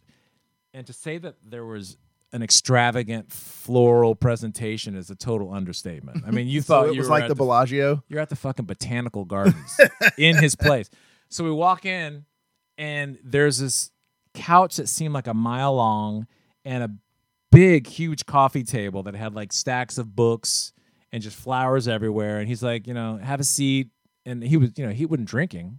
Right. And um, so we're like sitting. You know, how when you go to someone's house and you're sitting like on the edge of the sofa, Yeah, because like you don't want to touch anything. you don't want to screw it up. Yeah. We're like, and so I look over at at John Mayer and I'm like, we're at fucking Elton John's living room, and and he's like, no shit, this is so fucking weird. I mean, both of, and it's so big that we knew he wasn't right there. So he disappears up some stairs and goes up to the because he has two. I guess he had two knocked floors. out one. Yeah, knocked out a ceiling or whatever. Yeah, whatever, you know, the magic space upstairs. He disappeared for like 10 minutes. And we're sitting there going, this is just strange. Like, I don't even know what to expect. And then his um, housekeeper, I forget her name, very nice lady, comes out. And there he had a, um, a small table, like four seats. And we're just sitting there. It was me across from Elton, and John uh, Mayer was sitting on like one of the sides. And he talked till like after midnight Wow. telling stories. And he, at one point, admitted that he had Room for Squares, John's album, on before we got there, but he didn't want to be embarrassed, so he turned it off Jesus. on his like in-house system. He told so many stories I could never even remember them all about everyone from like Clapton to I mean he just went on Billy Joel. I mean and and Elton drops a lot of f bombs. I Oh, mean he, yeah, he cusses a lot. But it was it was strange and we like after midnight we go downstairs getting my I had Denali at the time and just look at each other uh, John and I was like unreal.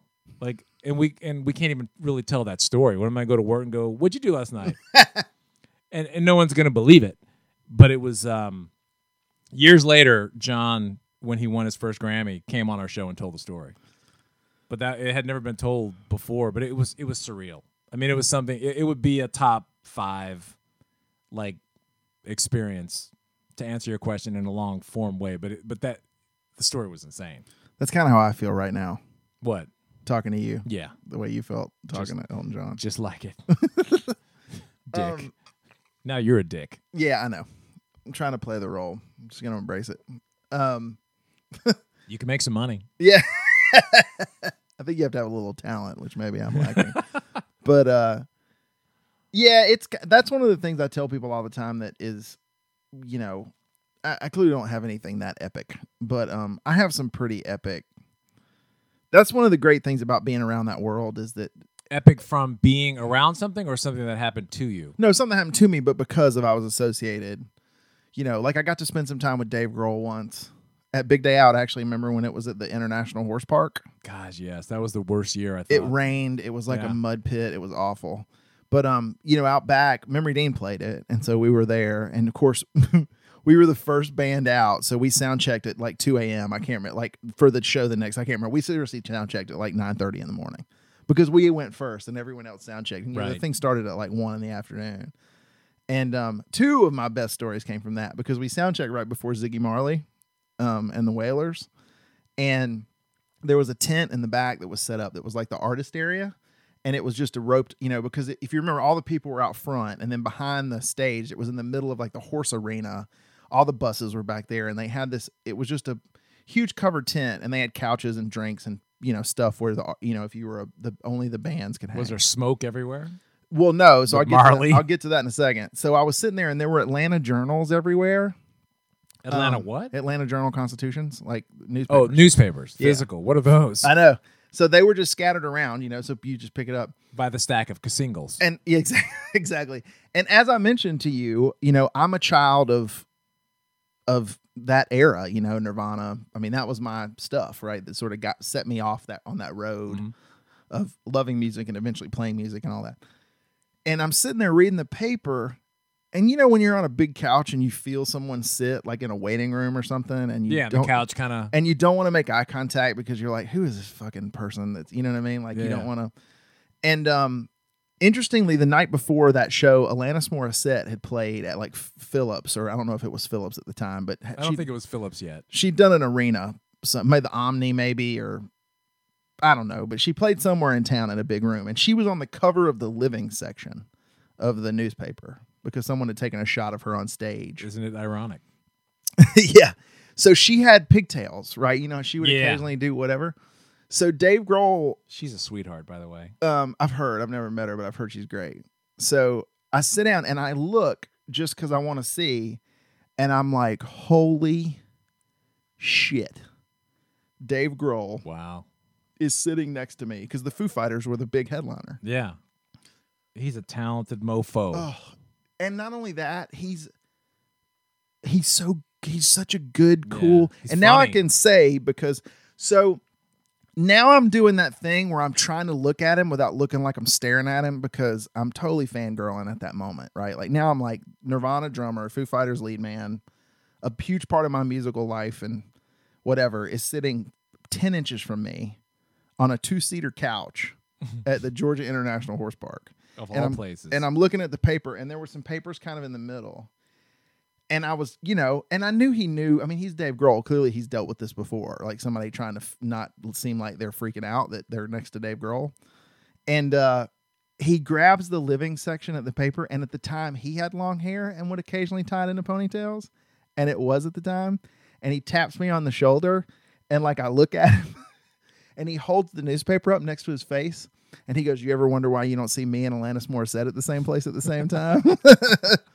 and then he proceeds to be like, What's your name? Why are you here? And then I told him I was with one of the bands. And then, like, for 15 minutes, he's just asking me questions about Memory Dean and about me. Complete, like, but whether he was or wasn't, doing a, nice great guy. job of seeming like he's legitimately interested. And then he says, I'm, What time do y'all play? I'm going to check out y'all's set. And I'm just like, Okay, we're playing it wh- whatever the earliest starting time Yeah. is 10 minutes before that um, we're the first band off and um, it seriously was like 1.30 in the afternoon Yeah. or something and it's rainy. yeah we're up on stage you know we're up there i look across to other side stage dave grohl watch the whole set Wow.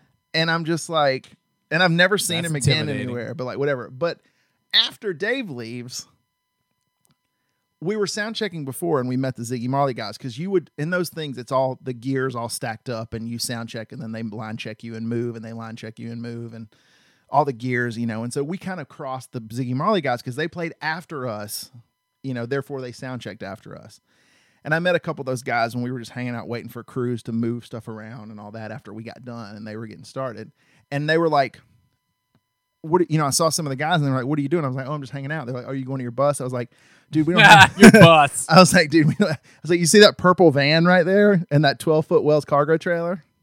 we live here and, you know, we're new. We just got signed or whatever to Capricorn or, you know, and they were like, oh, come hang on the bus. And so, no shit, Cheech and Chong movie. The bus door opens and just a plume, a plume of smoke comes out. And I go on the bus. Do you remember in Revenge of the Nerds where Booger says, "Hey guys, I know what this party needs: Wonder Wonder joints." And he that. pulls out. It's like a cigar.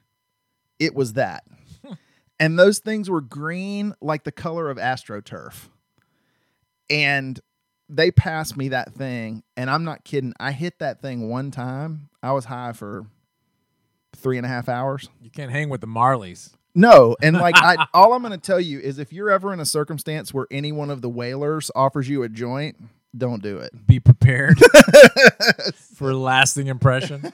so, That's and then hysterical. one time, some label guys actually took me to meet Willie Nelson at the Four Seasons. Well, that's a given. There's going to be pot probably hanging off the walls. um, but that's huge because he's a legend and I'm a fan, and so that was actually really awesome. But he was sitting there with Trigger, so you know Trigger's the guitar with the hole in it because he's played it so much. Is he in his 80s now? Yeah, and he'll probably live forever because he's Yeah, you know preserved. Um, but yeah, so those are the three like sort of legendary moments, I, and two of them involve me smoking pot with people. nice. And I'm not even really a pot guy. It's just like if Willie Nelson or a Wailer offers you a joint, you almost don't have a choice.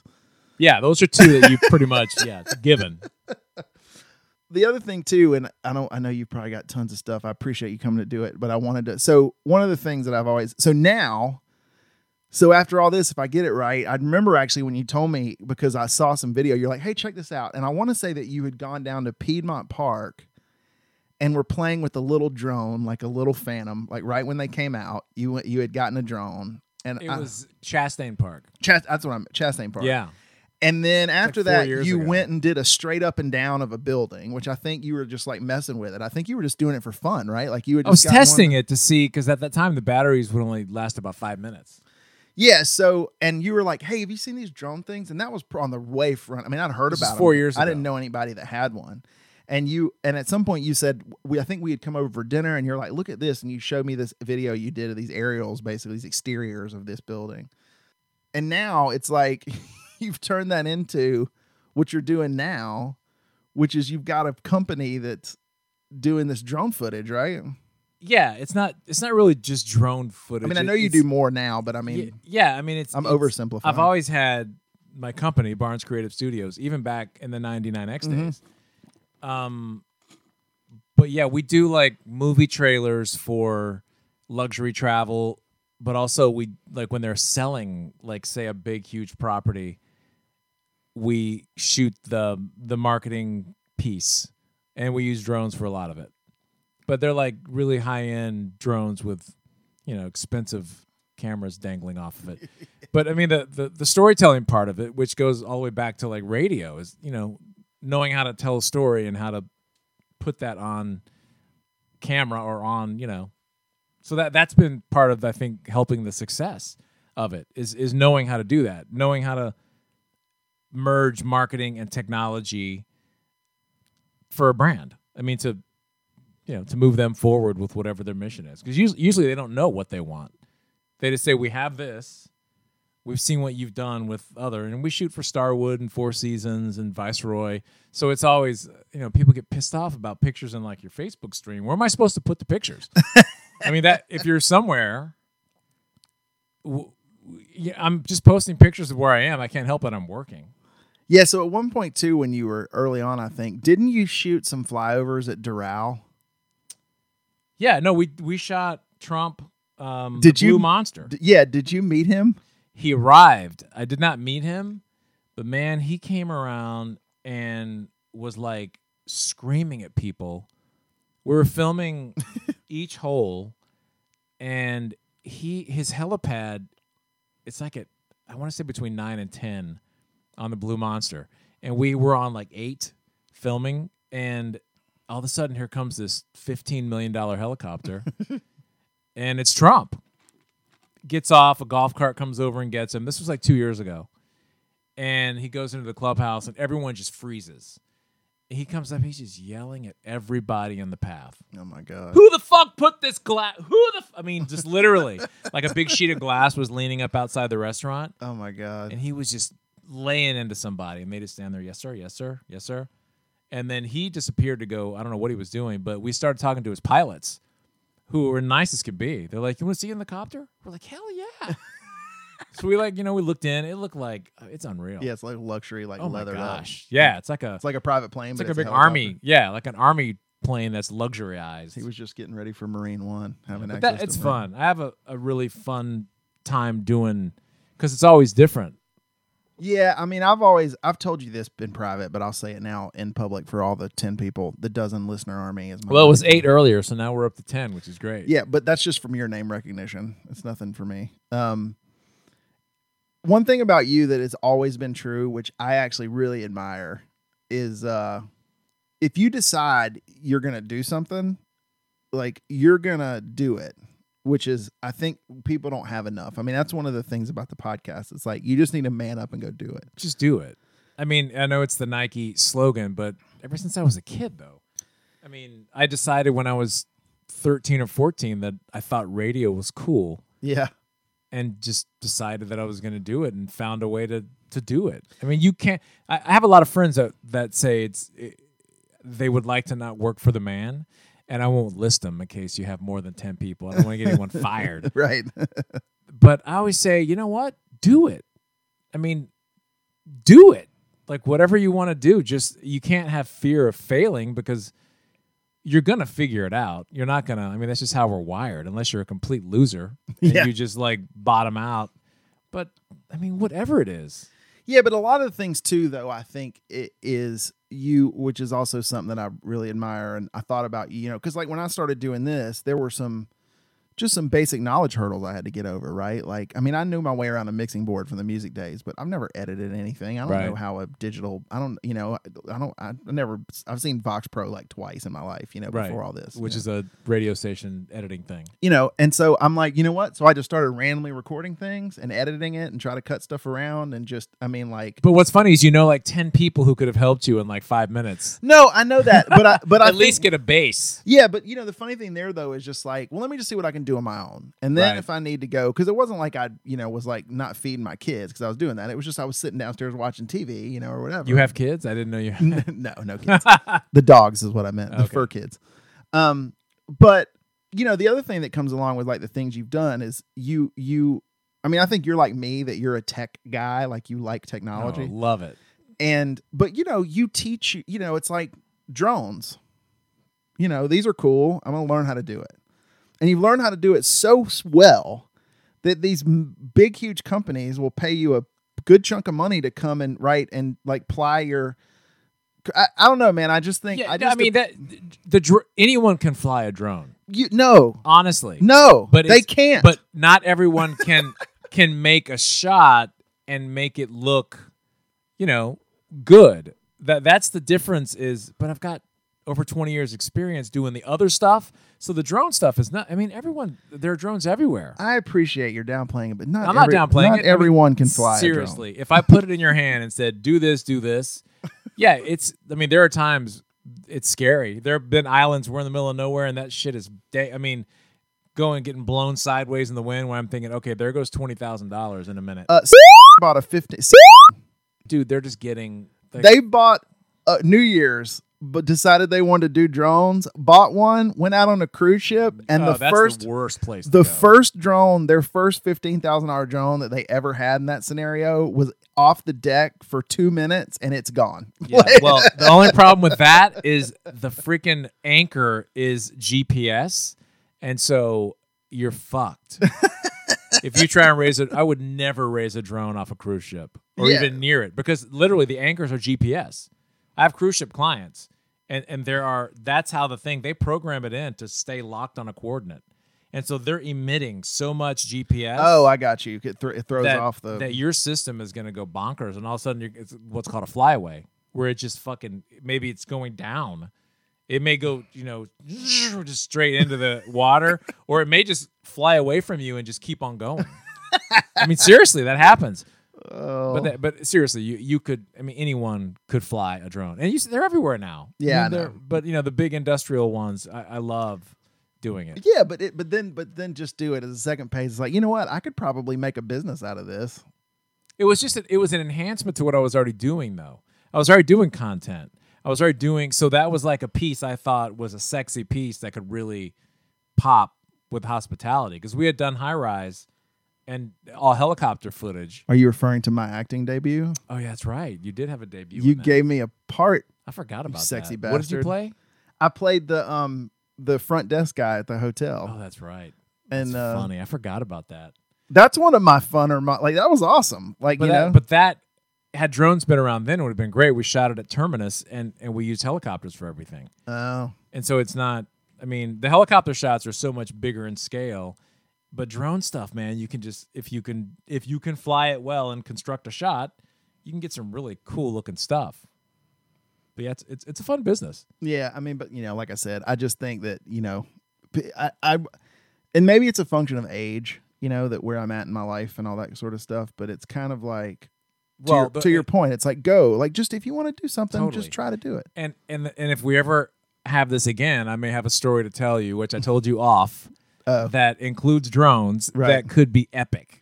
and, and and I and I in many ways. Yeah, I, I can't say what it is, but it it's in the process, and and it's something that a year ago, if you would have said you could do that, I would have been like, "There's no way." yeah. We, I mean, I definitely want you to come back. I mean, I, I, pre- I really appreciate you doing this. I mean, I think people are gonna, you know, again, I, I, you're, you're such an interesting figure in my life because, you know, you've been in it in some form or fashion Which is wild. as a voice on the radio that was such a huge part of my adolescence.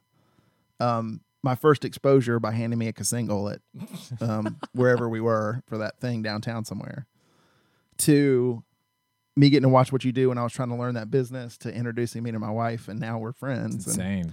But it's just Nuts. you know, and I'm I'm appreciative of that relationship, and you know, it's Well, I'm um, glad you're doing it. I mean, it's a great outlet for you. To, I mean, I know you've always had interest in all of it. I mean, because you've been around it so long.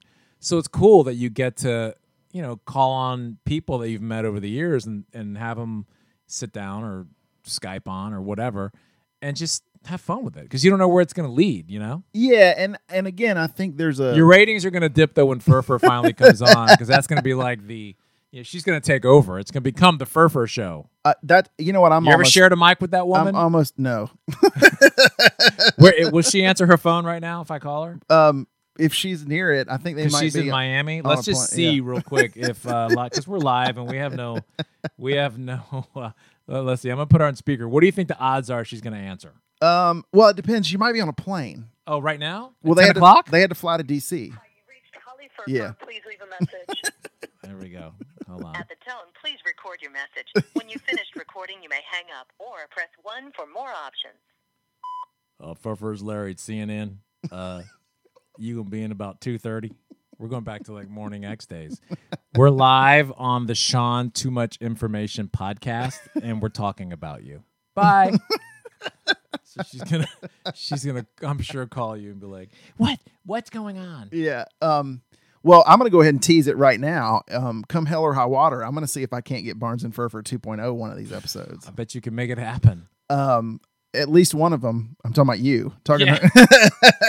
Firfer and I never get in the same room. but Yeah, no, she's she's awesome. Yeah, she re- is. I mean, that's just. I mean, it's. But I, I'm looking forward to you know. But oh, what I was gonna say earlier. Um, Man, you are a scatterbrain. I'm totally scared. You got to work on that. No, I That's don't. your only tip. It is what it is. Um, You're like, but no, but wait, there was a. yeah, yeah. I'll go. You know what? The funny thing is, is a lot of that stuff I'll just edit it out later, so they Oh. sound like completely co- Edit. like cogent thoughts. Part of this too is actually just the recording of stories, right? And just having those things on demand because I find myself trying to remember stories that I talk to about with people and some of these things, you know, with friends and I talk to people that I know, I just get things I'm like, God, I wish I had that. I just had it, you know, and and I'm putting it out there for people to listen to, but my main driver is a lot of this is just have for me. Yeah, I mean, I don't remember half the things you brought up until you brought it up. And I was like, oh yeah, because I mean, so much stuff happened over those years that you just don't remember. Yeah, absolutely. I mean, you, you don't. But again, um, I really appreciate it. This was a lot of fun. I could talk. I could ask you a thousand more things. It was just there's so much, like you said, there was so much that happened over the last, you know, that time, and then you know we didn't even get into like personal, funny stuff that's gone on over the years. But whatever you got, man, I, I ain't afraid of no question. well, uh, come back at some I'll point. do it. Um, so your uh Twitter is S Barnes. yeah at s barnes. Yep. B A R N E S. Um, and you're very active on the social medias. Um, uh, only on Twitter. I, I keep Instagram private because I, I use it for like kind of like you do for your podcast, like family pics and Yeah, just yeah, stuff like that. And Facebook, I, once I left the radio, I kind of flushed all that out because I mean, there's, I keep that pretty private. I mean, there's just no point in. I mean, I have. I mean, I stripped it down to like 300 and something. It makes my life so much better. yeah, and Twitter is more the like just throw it out there and I love what- Twitter. Yeah, I'm on Twitter all the time. yeah. So Absolutely love it. So at S Barnes, um, if you have a massive property that you're trying to sell and you need to get Yeah. um, and you need to get video um, or and uh, tell a video story about it, he's your guy. You need to get Call me because I'm going to ask him for a referral fee. I'm surprised. yeah, no kidding. I'm surprised you haven't gotten clutch yet. Have you saw me talking about that, It's out of my price range, oh, dude. Oh, dude? Did you you showed up at a new BMW tonight? Yeah, you want to talk about that? My car, my payment on that is three hundred ninety eight dollars a month How's it so low? because it's used and I got it Oh, for. because they had paper tags. I thought you were streeting, man. I thought you were just right out the dealership. I was at the dealership on Saturday, but that car is pre-drove. well, well, Clutch. If you haven't heard of Clutch, and and they asked me to be an an influencer, which means I I, I give people a code and they don't have to pay the two hundred and fifty bucks to get in. But it's something that I just found it. Well, tell my- people what it is. on my own. Yeah, I was gonna say it's it's a luxury car. Uh, it's a luxury garage at your disposal, twenty four seven, and you have an app, and you just hit a button, and you say, "I want a date night car. I want a fun car. I want whatever you want." From Tesla to Porsche to Audi to BMW i8. I mean, uh, I mean all kinds of stuff. And they have three levels. There's a fourteen hundred dollar level. There's a nine hundred. monthly. Yeah, monthly, but that includes insurance. Nine hundred and a seven fifty. They're killing it. They, I mean, they're So just, how long do you get the car? As long as you want. It could be an hour. Could be a week. Could be a month. When you get tired of it, you hit the button, and a concierge brings you a new one, and it smells like it's just right off the showroom. And it's not. And these are like loaded versions of the car. These aren't like the stripped. I mean, I'm talking like heated steering wheels, bruh. I mean, this is not like this is not like bring me your freaking um, grandma car. Well, what do you got? The Cayenne? Is that what you're in right, now? right, now? Yeah, Porsche Yeah. Cayenne, I lo- which I love. I love the It's a cockpit cool because car. I've got my kids. I mean, that that's the thing is they're so smart. I've got my kids this weekend, so I get a car that I can throw all their shit in. You know, um, but it's it's an amazing service. Like you, I sold my car the minute I heard about it because when I'm out of town, I just tell them pick it up, and I don't have a car payment. You can freeze the membership. You pay like two hundred bucks or something, and you can freeze for however long you want. So like you put on your Amex or whatever, you get the miles. Right. Barnesology is in effect, and then you come back to town. and You go, hmm, give me something fun, and then you don't get to pick exactly what, but you know what's in that category. You'll get like an Audi A5, like an Audi convertible, or you get a BMW, whatever, a Tesla.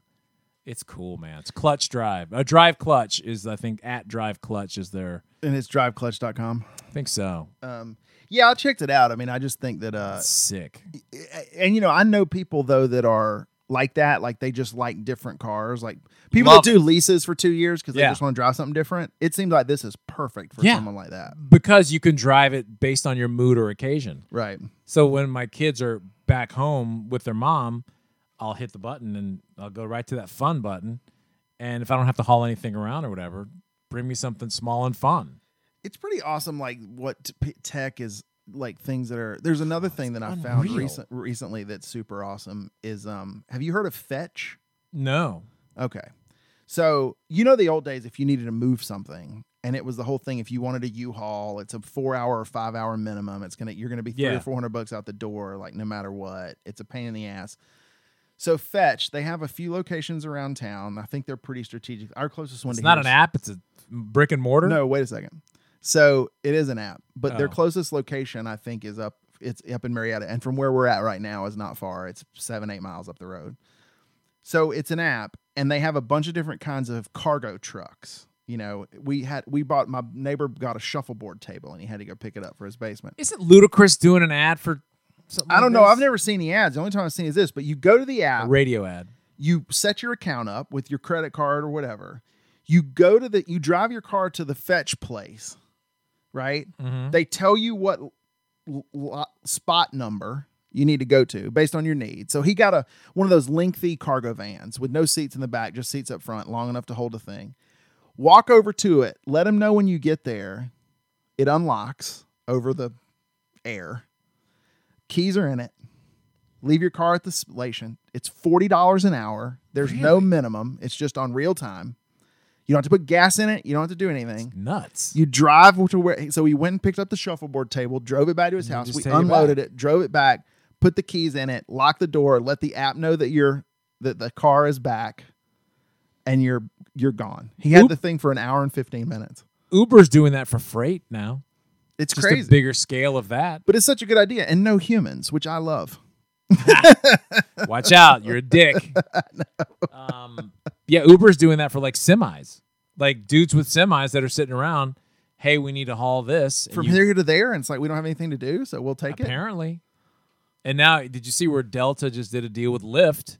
They're trying to murder Uber, and now you can get miles based on your Lyft drive. Really? That just came. out. I just got the email today from Delta. Well, I thought Uber Eats was the greatest idea ever, just because it's like people that are sitting around. I saw McDonald's on Uber Eats today. That's kind of bad if you're having people bring McDonald's to your house.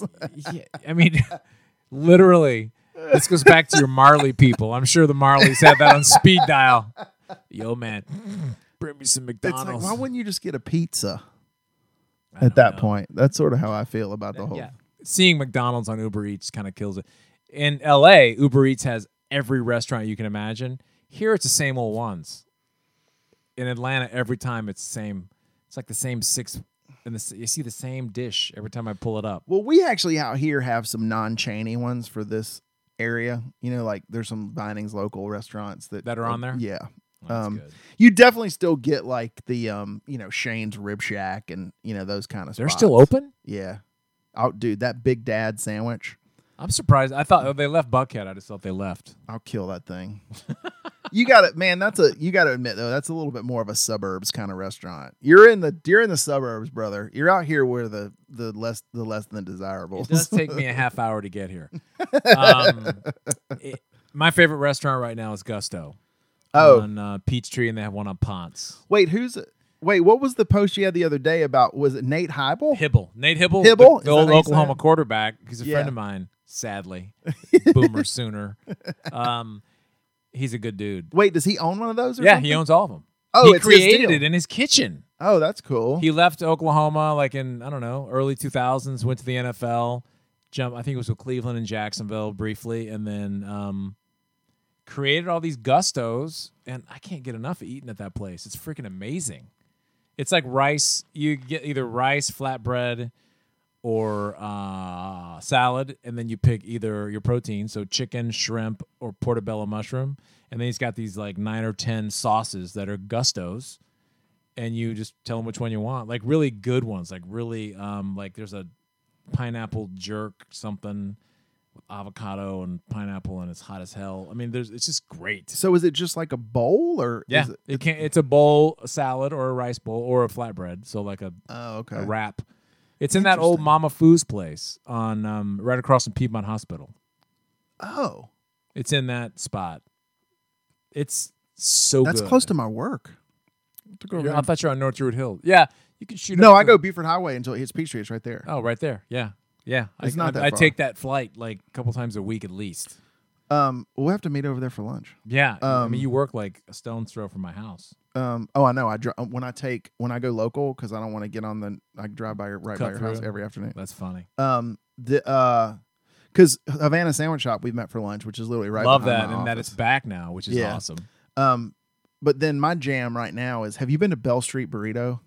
Love. Jeez, It's right from Louise. down from Gusto. Yeah. Yeah, that place And is. there's three Pokey stops, so that is a prime dude, you and your pokey points. How do you? Pokemon man. How do you? My kids got me on it, and then they vacated. This is stupid, Dad. I'm like, actually, no, it's fun. I never. And you know, I'll play So Xbox and addicting. PS4 with the best of them. My but- wife and I pathetically both play Pokemon. both my daughters have left it behind and they make fun of us nonstop. Well, they're gonna probably make fun of you no matter what. Yeah, but they're they're like, that's so stupid. I'm like, I'm level 34. Child. Wait, how old are your kids now? 15 and uh, 12. Fifteen. I know. It's crazy. How is that? Po- uh, learners? We done that yet? Yeah, she's she's driving. Does that freak you out? yeah. well, luckily she doesn't get to drive my car because I have a clutch car. Wait, for all you people that are, that don't know Steve or Barnes, because most people don't even probably They still call that, me Barnes. Yeah, that's Steve. Yeah. I think I do too. I don't ever call you. Steve. But I, I just I'm, used to hearing that. um, that's like Firfer. Nobody calls Yeah. her Holly. Um, I take credit for that one. yeah, absolutely. I even call her Firfer.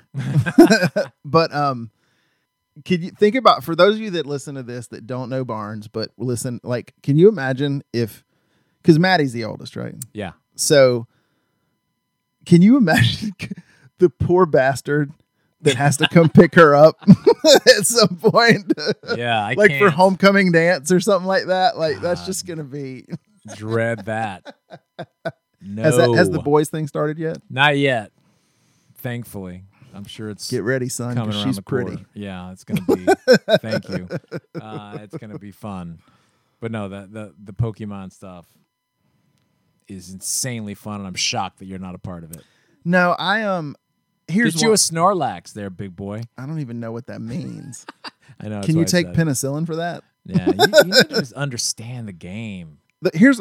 I'll tell you the honest truth though, and this is the reason why those kind of things. You've that I- got the addictive personality, dude for that's it. the thing if i start this is my problem with like the shooters and stuff like call of duty and those kinds of games like once i get it in my head and that i want to play it will i mean i could get myself divorced Yeah, well, luckily my wife plays too, which solves problem solved. Firfer's a candy crusher Is she? yes You know how you know a Pokemon player? This is very easy in the wild to know. Look for someone who's got their cord, who's got their cord with a power pack in their pocket. That's that's how you because you need extra juice because you're always Uh, yes. i can see how though it would be actually a pretty thing because this it's it's very it's all over the place right so Man, it's AI. You travel that so stuff's much. coming. All of that. but i mean that's what i'm saying so for you like when you go into new cities and stuff like it's something you can do when you're there right Well, and you get yeah, and you get rare Pokemon that are like there's some that are just in the Caribbean, a Heracross, and you get you know like and you go to France, you get a Mister Mime.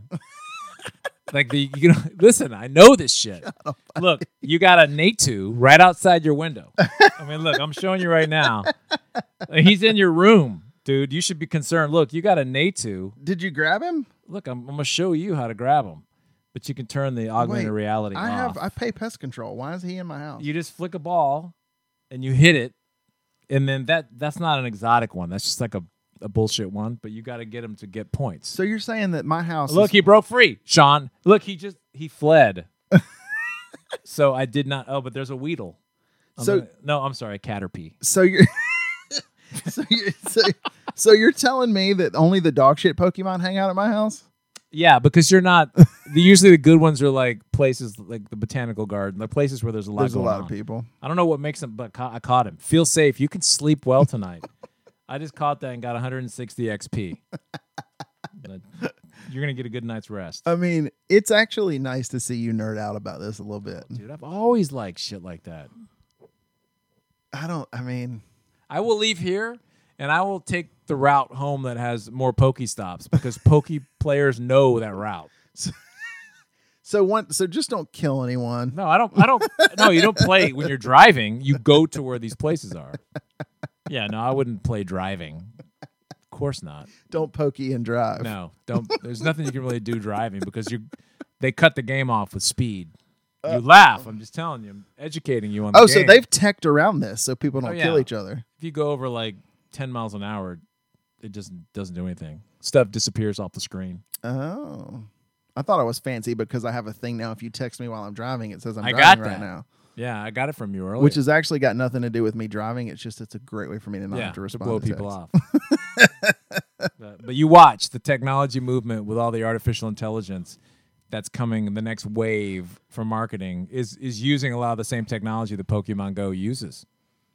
Well, there's so yeah. I mean, there's obviously reams of data. I mean, obviously, you know, I had a, an app company around sports, and Yep. sports was not the play. The play was to be able to capture all this watching Data, data, data. information and what people were following teams wise, and what who their cable provider was, and stuff people will pay big money for. yep. But see, we just need to have what did, you and I should have a tech podcast. That's what we ought to do. Set it up.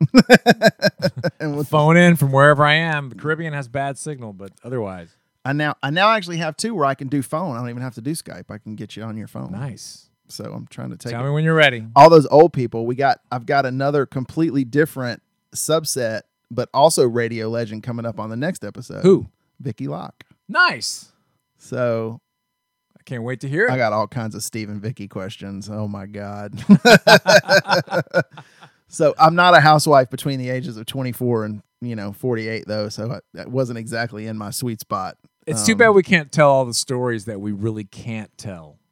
Like there's so many, Yeah, you know, that you just can't. yeah. No, you're right. I mean, But I would love to. I have some Firfer stories oh, that would just I probably blow don't want to your know. mind. I probably don't want to know. probably not. All right, dude. All right, man. Thank you. I'm out. I've got, Um, to, I've got to go catch a Snorlax.